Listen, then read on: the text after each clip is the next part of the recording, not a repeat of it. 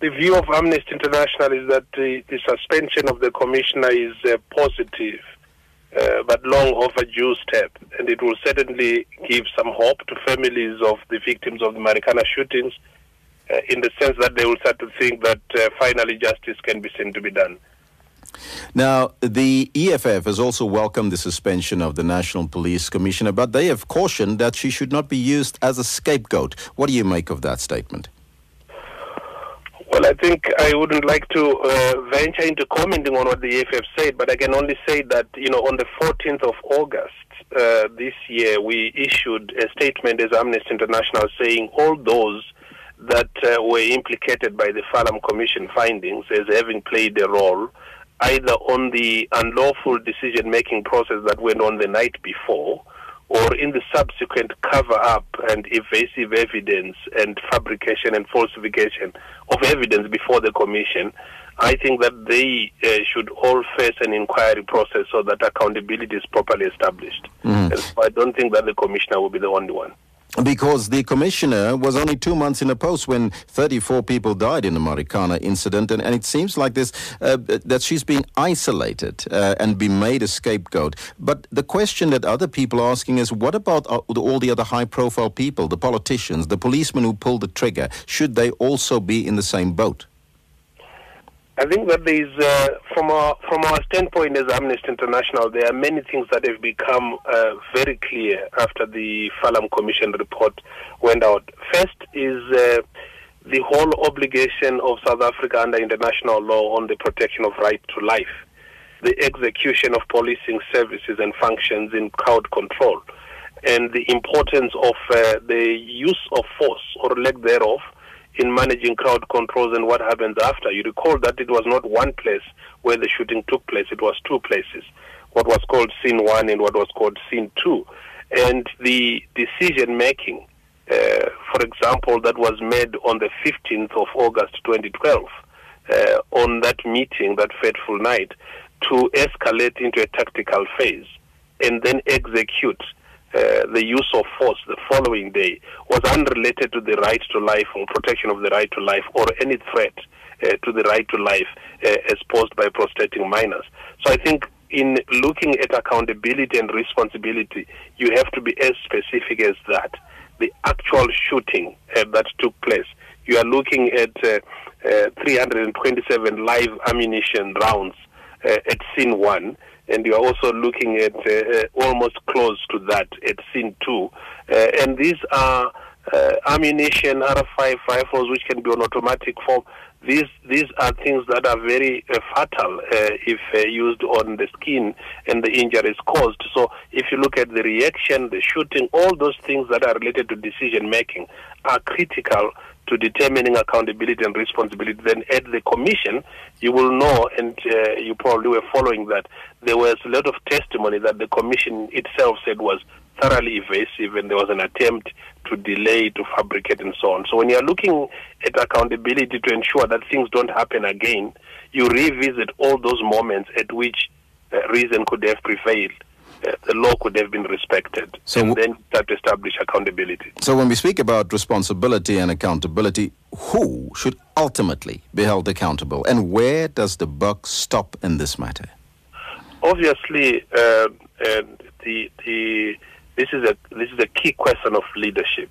At the end of the day, the national authorities in any country, the president in particular, has to decide what needs to happen. And so, if you look at what has been happening, at first the president appoints a commission in terms of uh, uh the powers vested in him by the law. The commission runs through a very lengthy process, difficult process. It starts to make findings, and the commission makes recommendations. So I think at the very least, you want the president to act on those recommendations. And I think what we are starting to see now is a positive step in implementing a key recommendation of the Farlam Commission. There are many other recommendations that would then have to be made.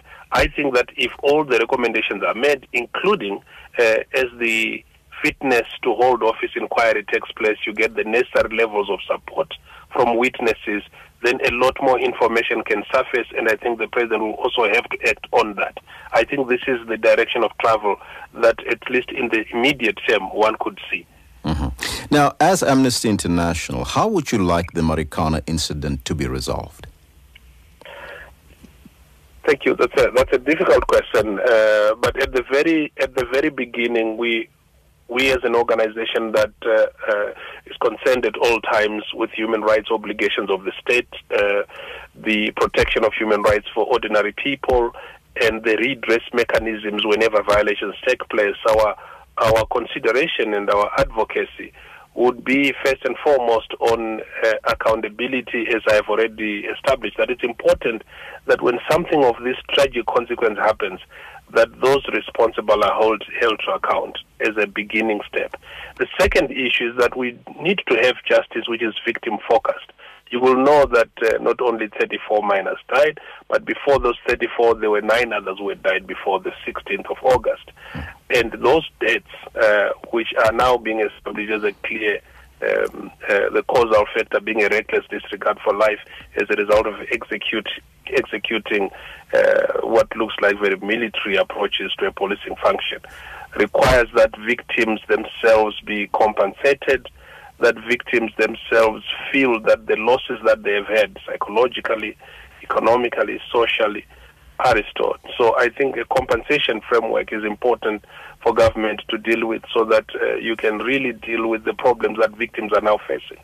Mm-hmm. The third is a much more long term focus on retraining, reskilling, and ensuring that uh, the police, as they execute their roles, are fully trained, fully equipped, but also appreciate the obligations of the police under human rights law in terms of domestic constitution, but also international law.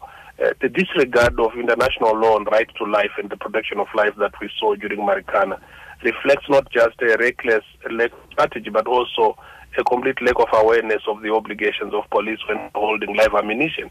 So we need to see those processes happening, and I think the Minister of Police has started a process in which we will be seeing the re-equipping reskilling of police officers.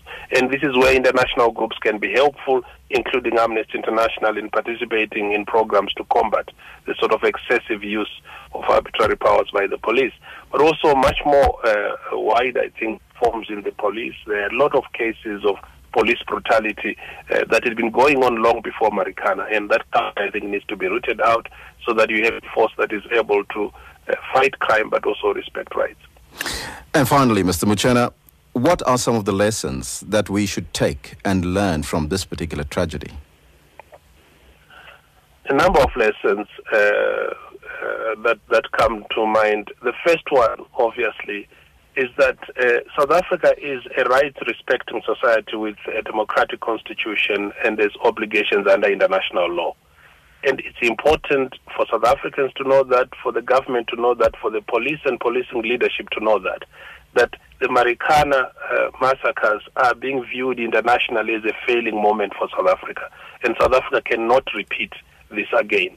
So, second is that having acknowledged this, steps need to be taken to ensure that there will be no recurrence of such a tragedy again. And that step includes full accountability across various levels of people implicated and structures implicated in the Farlam Commission findings.